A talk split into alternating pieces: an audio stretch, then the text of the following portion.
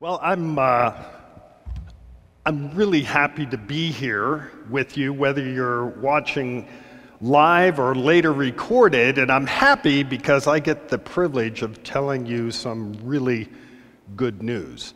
And this is it in a nutshell. The good news is God loves you, God sees you, God wants you, and there is absolutely nothing you can do to stop it. He will chase you, He will pursue you, and He will find you.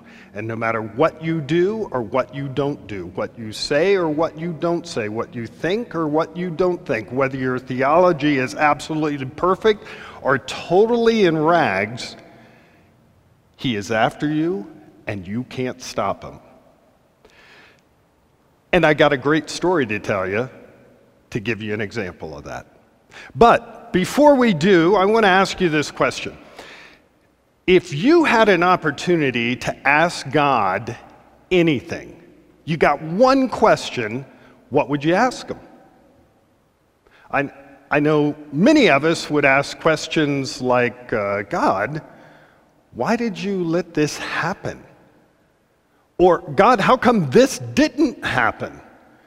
And how come I'm in this situation right now? Or why didn't I get that thing that I wanted? Or how come I had the parents I had?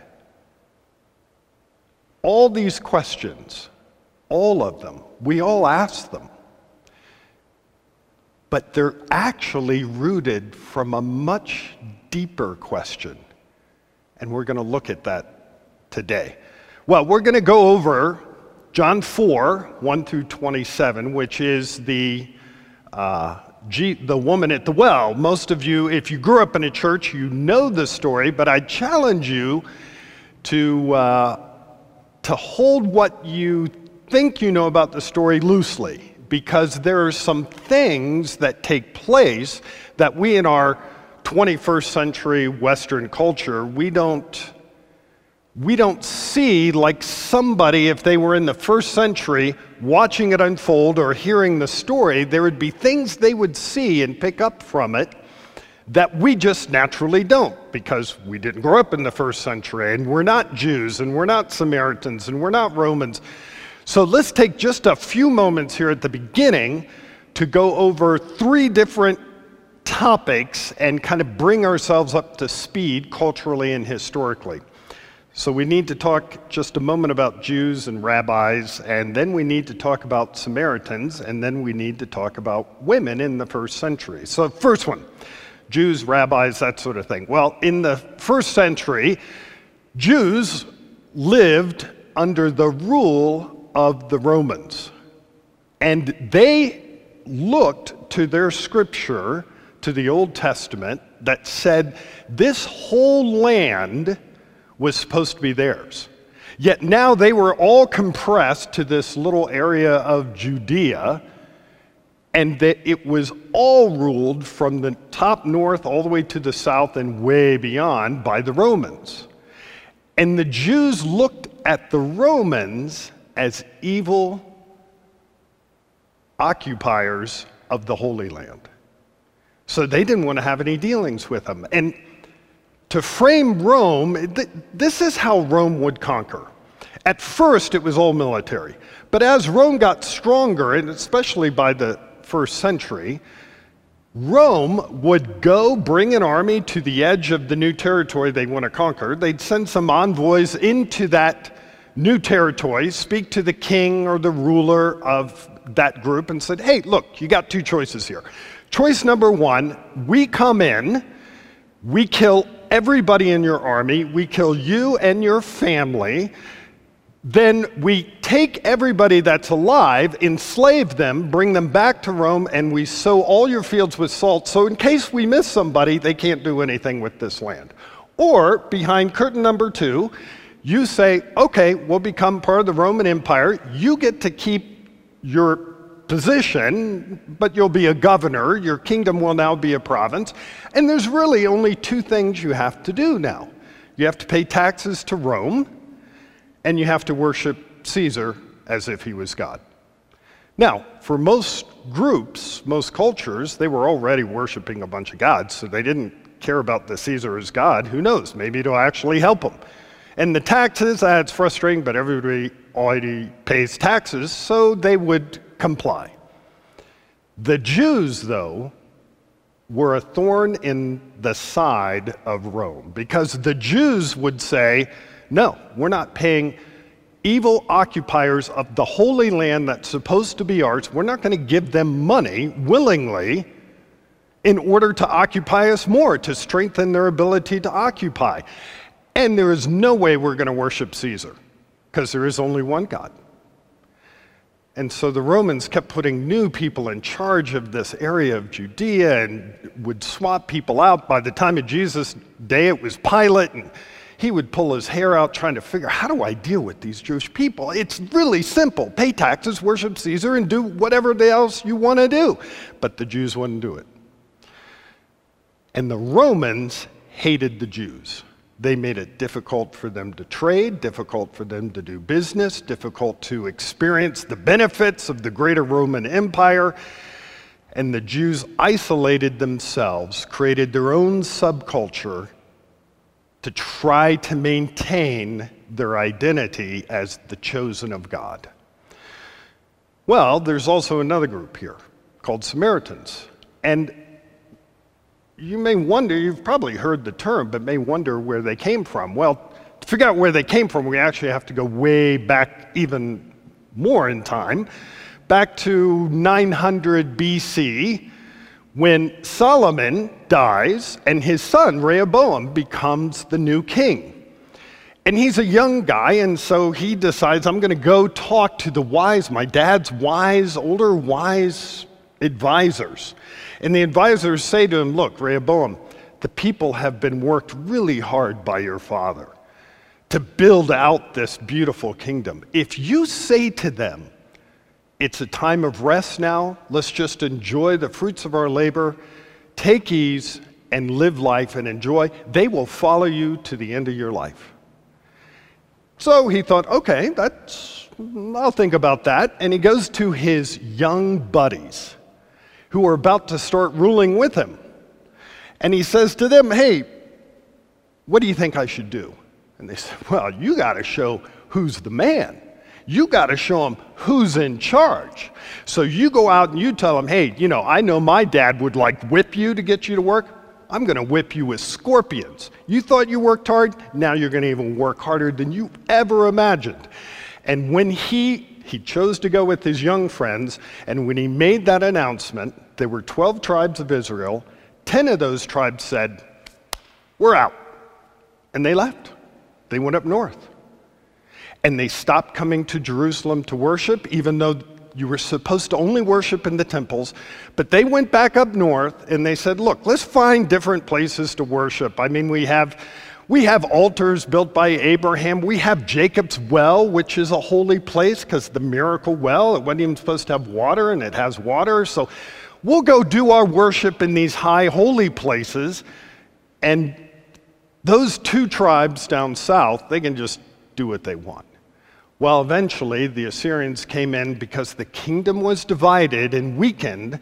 The Assyrians came in, captured all those 10 tribes of the north, forced them to intermarry, to, to integrate into their culture. Some of them worshiped their gods, but many of them held on to the idea of one God, but they got confused in their theology and they mixed stuff together, but they were still desirous and seeking this God that would unify them and deliver them.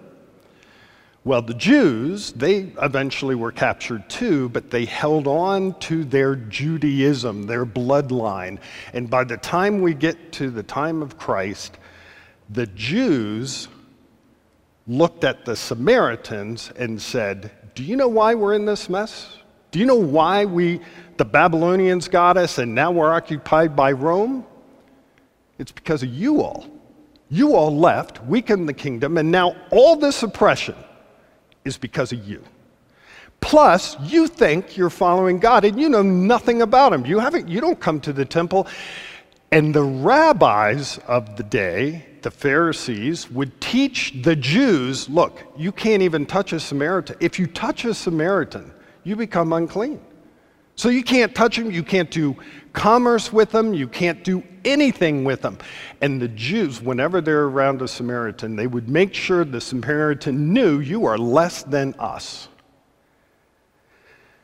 So the Samaritans settled in an area called Samaria, and that's where they kind of picked up this name, Samaritans.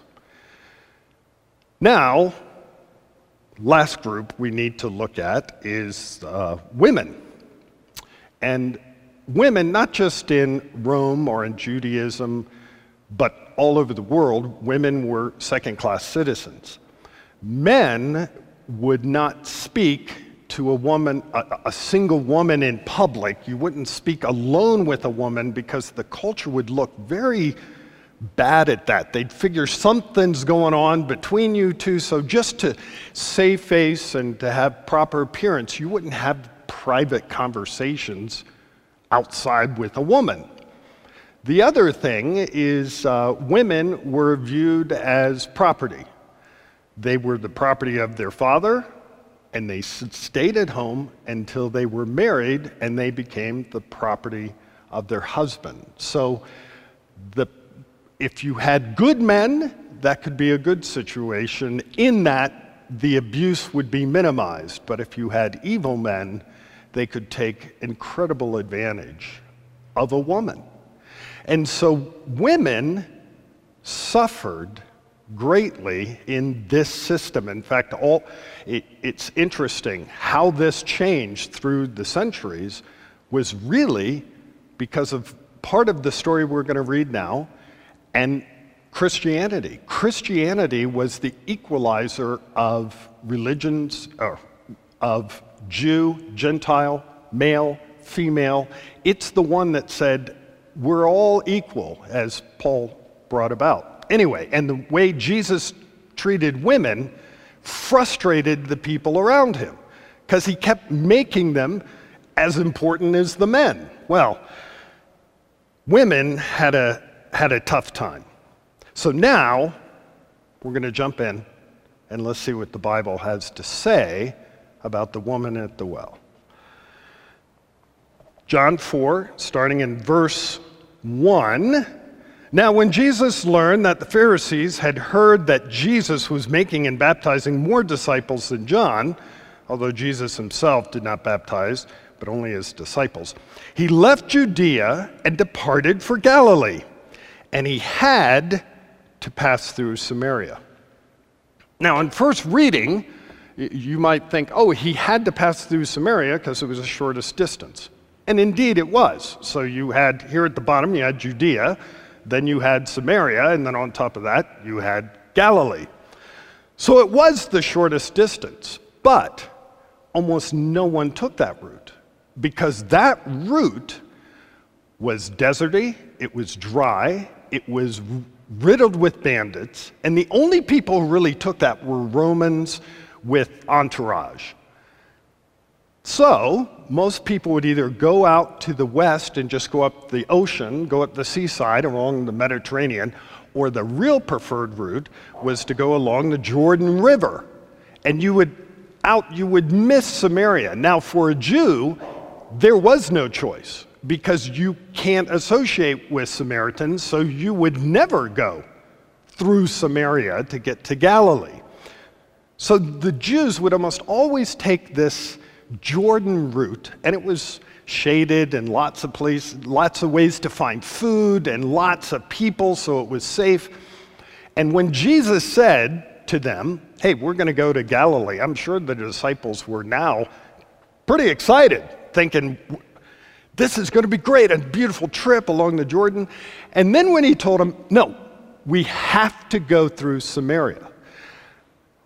I, I imagine the disciples had a little discussion with Jesus around, okay, Jesus, you know, you're real good about the God Bible thing, but you're not so good about geography and you know there's a lot of bandits, you know there's it's dry and hot, and you know going through there, we're bound to run into some Samaritans.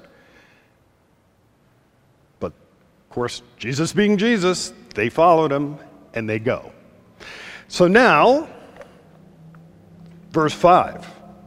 So he came to the town, uh, to a town of Samaria called Sychar, near the field that Jacob had given to his son Joseph. Jacob's well was there.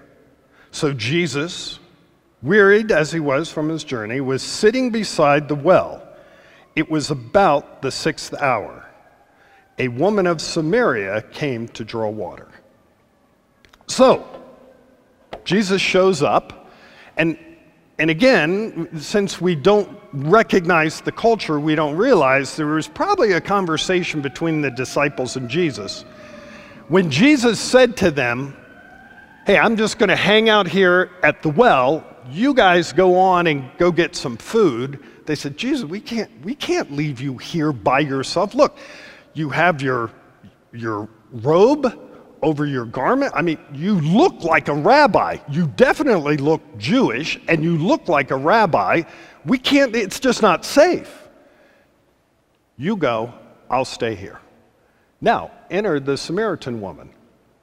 She's walking up to the well, and we here we learn from here it's the sixth hour. And the way, the way uh, back in those days you would tell time, sunrise would be zero, and so one hour after sunrise would be the first hour, second hour. So it's a six hour, so we can think around noon or so. So it's the hottest time of the day. Culturally, all the women would get water in the morning. In fact, it was a pretty important time. It was a social event. And only the women would go. It would be a time for them to leave their households, even leave the children and come together and just talk. They'd, they'd be getting water, but they'd also, it's, it would be like women getting together now and going and having coffee or having tea, going out for drinks. It's that time where they get to talk in a way they can't talk when the guys are around. So this was a very special bonding community. And here's this woman who's not getting water in the morning with the rest of the women. And why is that? The fact to the first century mind, when they see this woman coming at noon, this is what would go through their head Ooh, something's wrong with her. She, she is not welcome with the other women. Because there's only one reason she'd be coming at noon and not early in the morning when it's cool. And why is that? We're, we're going to learn a little later why that is, and it's really because she's had five husbands and now she's living with her sixth. The sixth guy she's with isn't even her husband. And so there's something, uh, apparently, guys are attracted to this person, but the women have shunned her. And it's either, you know, she stole some of their husbands, she's, they just don't like that kind of woman uh, jealous of what men are seeing her. I, we don't know the specifics, but we know there's a division. So here she's coming to the well, expecting it, no one there, and she looks up and she sees a Jewish rabbi sitting by the well. And I'm sure as she walked up, she went, Oh, great, a Jew, and probably a rabbi. And in her mind, she wrestled with should I just turn around and go back to the, oh, the villages? It's like a 15 minute walk back to the village. I'm not, I'm not going to go back there without water. Well, I know this. I can go up there. He most likely won't even say anything. I'm certainly not going to say anything to him. I'll get my water, I'll leave, we'll be done with it. So she walks up. As she walks up and tying her jug to the, to the rope to lower it down, they had these pots with handles on them, and you tie them. The pots are kind of expensive because they hold water. Things that would actually hold water took some engineering in those days, and they were kind of pricey. That's why there was nothing there at the well. You had to bring your own. So you tie the handle of the jar lower it down. And I'm sure she's in the process of doing that. And this is what I love the way he does this too. Give me a drink. Uh, no real please or just ordering her. And it tells us that he's alone here, for the disciples had gone away into the city to buy food.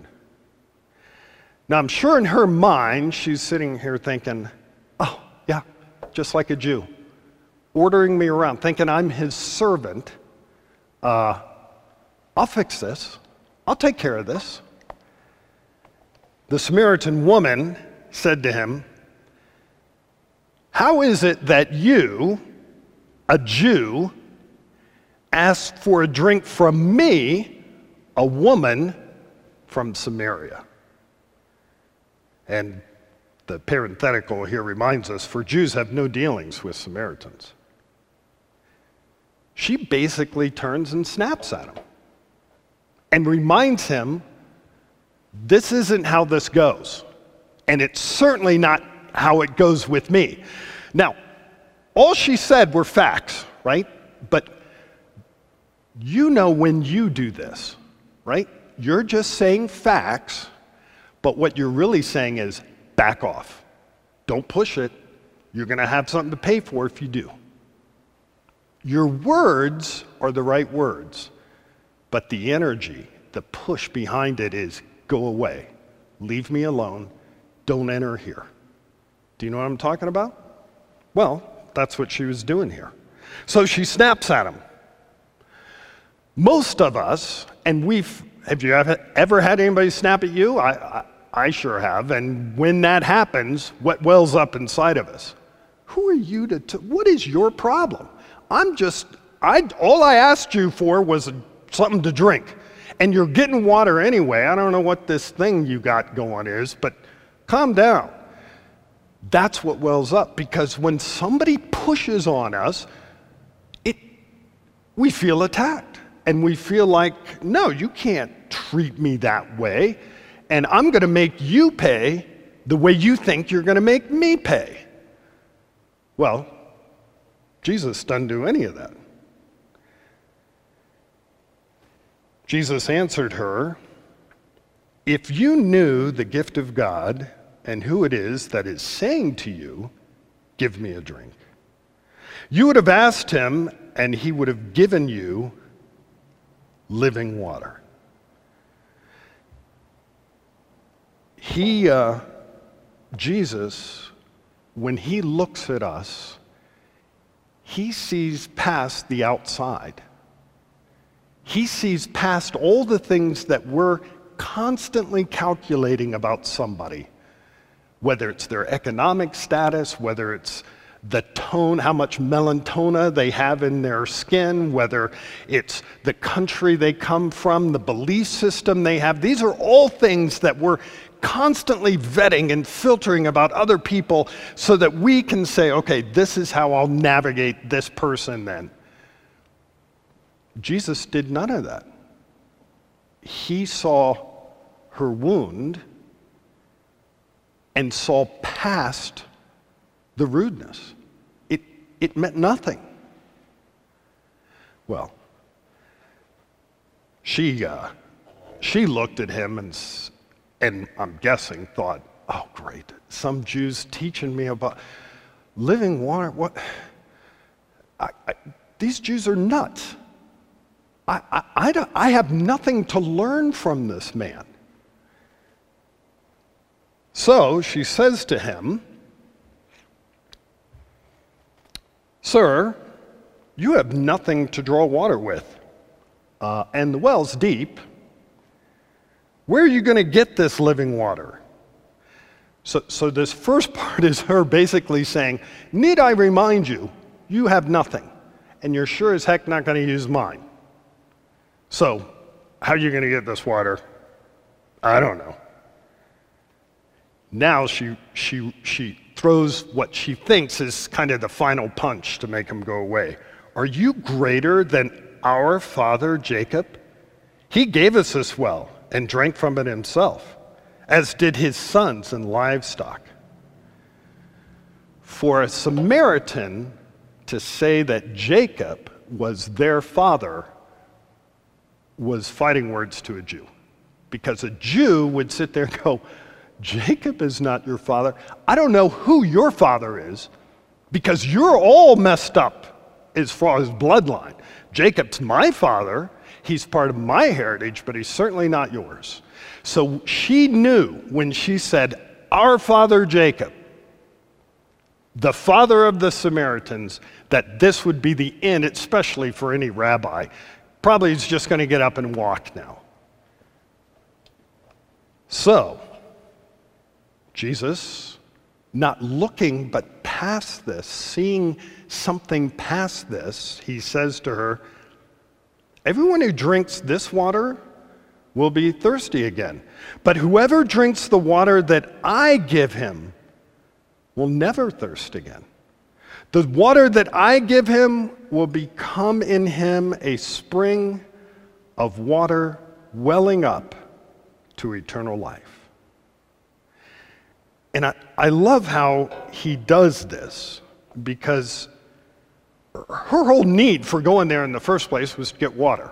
I'm sure this was a very frustrating part of her day, trying to grab water and meter it through the rest of the day, trying to grab it at noon and know that she'll have enough for noon the next day before she goes and gets more. So for him to talk about water, that he's he's speaking to what she wants. But what he's really trying to get to is what she needs. And she doesn't quite know what she needs yet. I also wonder, I don't know because it's not in the text, but at this point, and the next thing she says is interesting to me because I almost wonder if in her mind she went, oh, wait a minute, wait a minute. I see what's happening here. I know men, I know how they work. This guy, sitting here talking to me alone and everything, still being nice to me, even though I'm being mean to ah, he's, he, he might, uh, this might be husband number six. Who knows? So she says to him, Sir, give me this water so that I will not be thirsty or have to come here and draw water again. Kind of that, uh, okay, if we're reading between the lines here, give me this thing you're talking about. Let's, let's go there. T- tell me what it is, this living water you're talking about. And then Jesus does what God does to us so many times out of left field. He says to her, Go, call your husband, and come back here. Now, this, this wasn't on the agenda of the conversation up to this point. But you know what he just did? He reached in and stuck his finger in her deepest pain, her deepest wound. Five husbands, can't make it work. Go get your husband. Bring him back here. I think this totally threw her off to where she's now sitting here going, why, why are you bringing that up? Why, why did we have to go here? I mean, this was, this was interesting, maybe even fun till this moment when you reminded me I'm a complete failure. Have you had those moments where you just sit there and say, I apparently am a complete failure? And you feel like God's saying to you, Yeah, yeah, you are. It's a very lonely place. Now, she has a choice here. Certainly, uh, by the time you're 25, most women in those, the legal age of marriage was 12 for women, 14 for boys, uh, back, back in those days, both Jew and Greek. Uh, and most women would be married between 15 and 17. So by the time you're mid 20s, if you're not married, there's a problem. You, there's a stigma associated with it. There's something wrong with your family, there's something wrong with you, most likely there's something wrong with both. And she had a choice here. She could just end this right now and say, hey, uh, my husband's out with the flock. I, I can't get them till tonight, so yeah, I'm going to go. She could do that. But I think in her pain, in her wound being stabbed, I think she sat there and went, okay, okay, Jew boy, you got me. Happy? I'll tell you what I'm like. I don't have a husband. I'm all alone. Is that what you wanted to hear? And Jesus, I think at this point, for the first time, got excited. And he said to her, Oh, you're right. You, you're being truthful. You're right in saying, I have no husband. Oh, great job.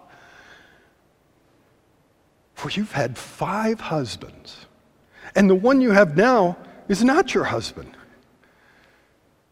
You have been completely and totally honest. And, and I think this is what he was saying. There she is. That, that is who I came to meet here today. There you are. Now, now we can talk.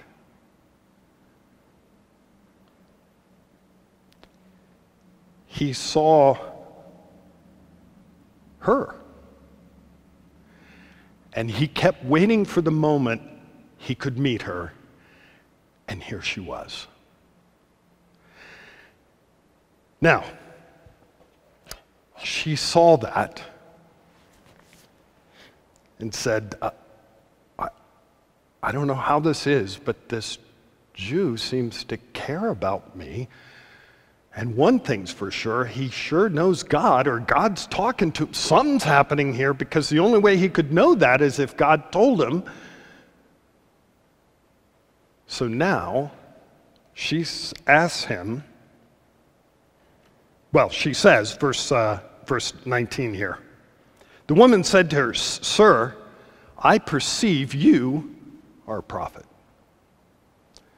And knowing that she has that audience, with somebody who apparently God is talking to, this is her chance. She's going to ask the one question she's been wondering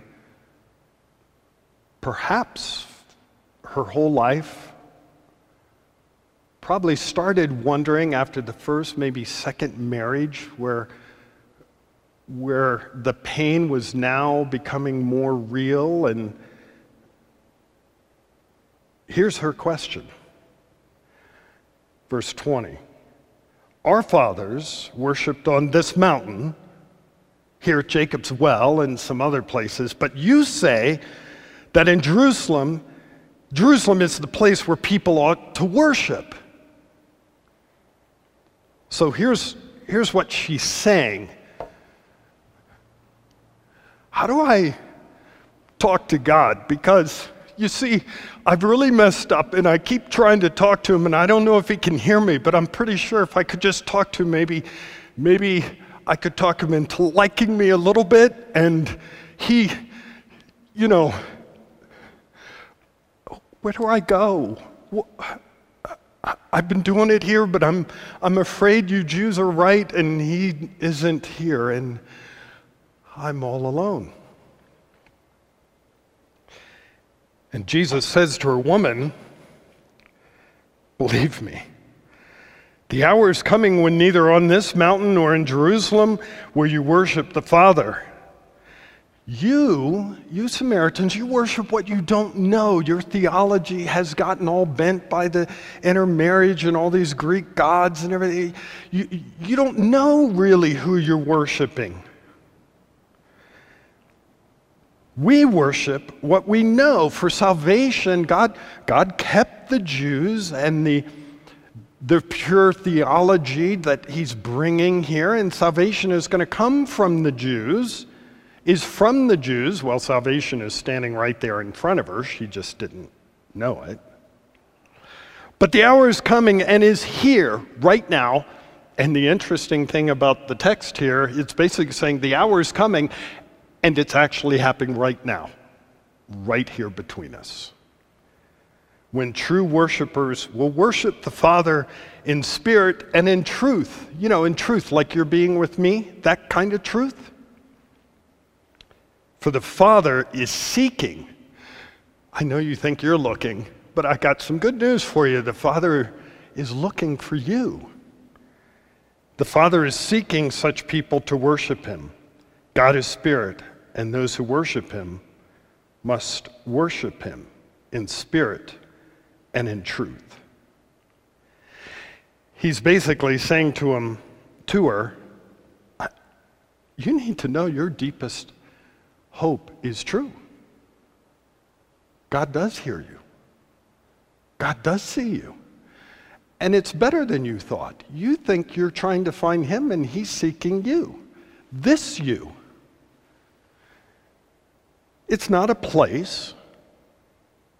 He desires not a temple of stone, but a temple of flesh, you, to enter into you and to reside in you and for the worship and the communion and the Holy of Holies to be in you and to emanate from you and out of you. Now, God is seeking us to drop the facade. Yet we're real comfortable with the facade. We kind of have perfected the facade. But he's looking for the true you. He's seeking you, not the facade, not the money, not the position, not the exact theology. He's seeking you. Well, the woman said to him, I think sitting there going, This just sounds too good to be true. I've never heard a Jew talk like this before. Can this be true? She said to him, I know the Messiah is coming. He who is called the Christ. I want to make sure you know, you know who I'm talking about. The one who's called the Christ, the true Messiah. I know he's coming. And when he comes, he's going to tell us all things. And he'll, he'll be the one to verify whether what you're telling me is right or not. And this is. Uh, this is kind of amazing because up to this point, Jesus has not publicly told anybody who he was. And he said to her, I who speak to you am he.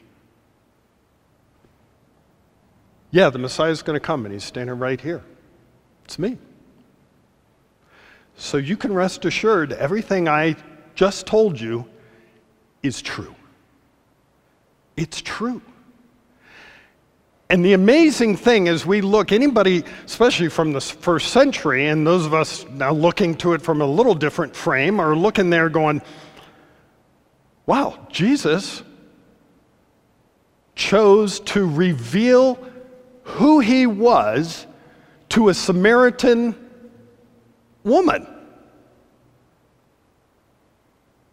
That's a very unlikely place to go to, to try to find the first mass evangelist. But that's where he went. But it would be a mistake to think he picked her because she was a Samaritan woman. He picked her because it was her. And this is really good news because do you know why he's seeking you? Because you're you. Not because of talent you have, which he gave you anyway, not because of the money you have, which he enabled you to gain anyway, not because of the theology that you've studied and that particular brand that you've held to, because he's the spirit that reveals truth to you, not because of any of those things, but because it's you.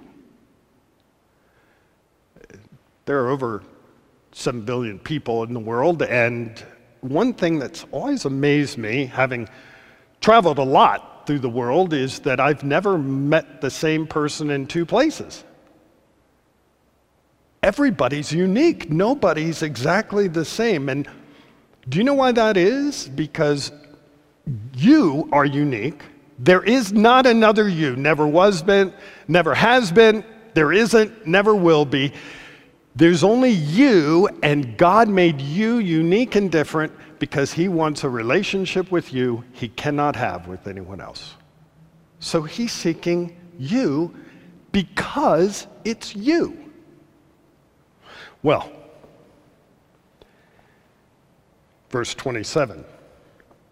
Just then, his disciples came back, and they marveled that he was talking with a woman. What is Jesus doing here talking with a woman by himself?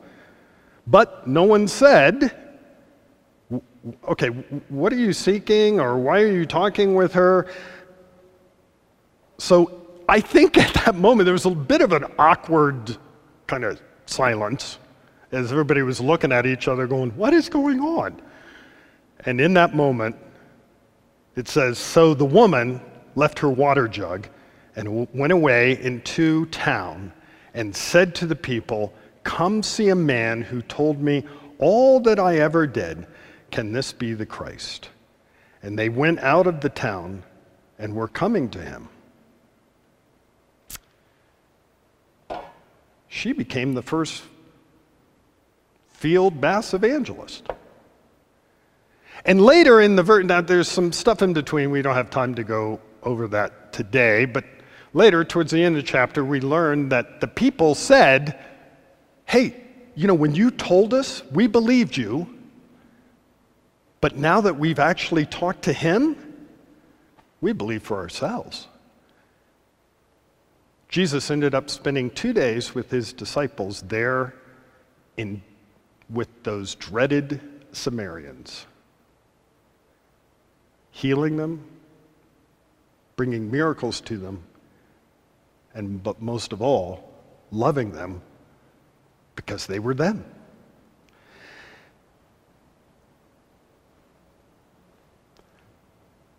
Do you ever wonder if uh, God sees you and knows you?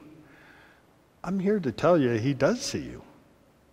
And He does know you. And I don't know what you've done or what you haven't done. I do know this He's seeking you.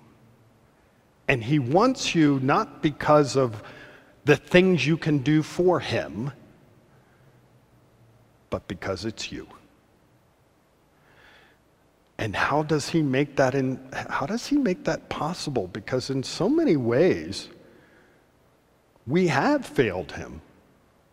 You know, we we tend to think one or two ways. Either, oh, I'm so horrible, I'm not good for anything, and that's I, I, I'm just a failure. Or, no, I'm the greatest thing since sliced bread and you're lucky to have me around. Both those are evil. Both those are lies. And both those yield things that bring destruction. But if we concentrate on this side first, or, or at least for this morning, not feeling well, I, you need to ask yourself if that's where you are, if you're struggling, does God really see me? Does He like me? Does He want me? I bet you're finding yourself doing some things. You're probably, if that's what you believe, we're, we're very powerful in our mind of living out and making true what we believe. So maybe when people try to love you, when God tries to reach out through other people, you don't see it. You don't want it. You miss it. Maybe you even purposely do things to harm yourself physically or socially or mentally or spiritually to prove to the world see, I'm no good. I can prove it to you. See what I've done to myself? See how mean I am to you? Christ is asking us, as followers of Him, to see past the facade and see the person. He looks past your facade and he sees you. And here's the good news He wants you, He's after you, and there's nothing you can do to stop Him. So, how does He make that possible?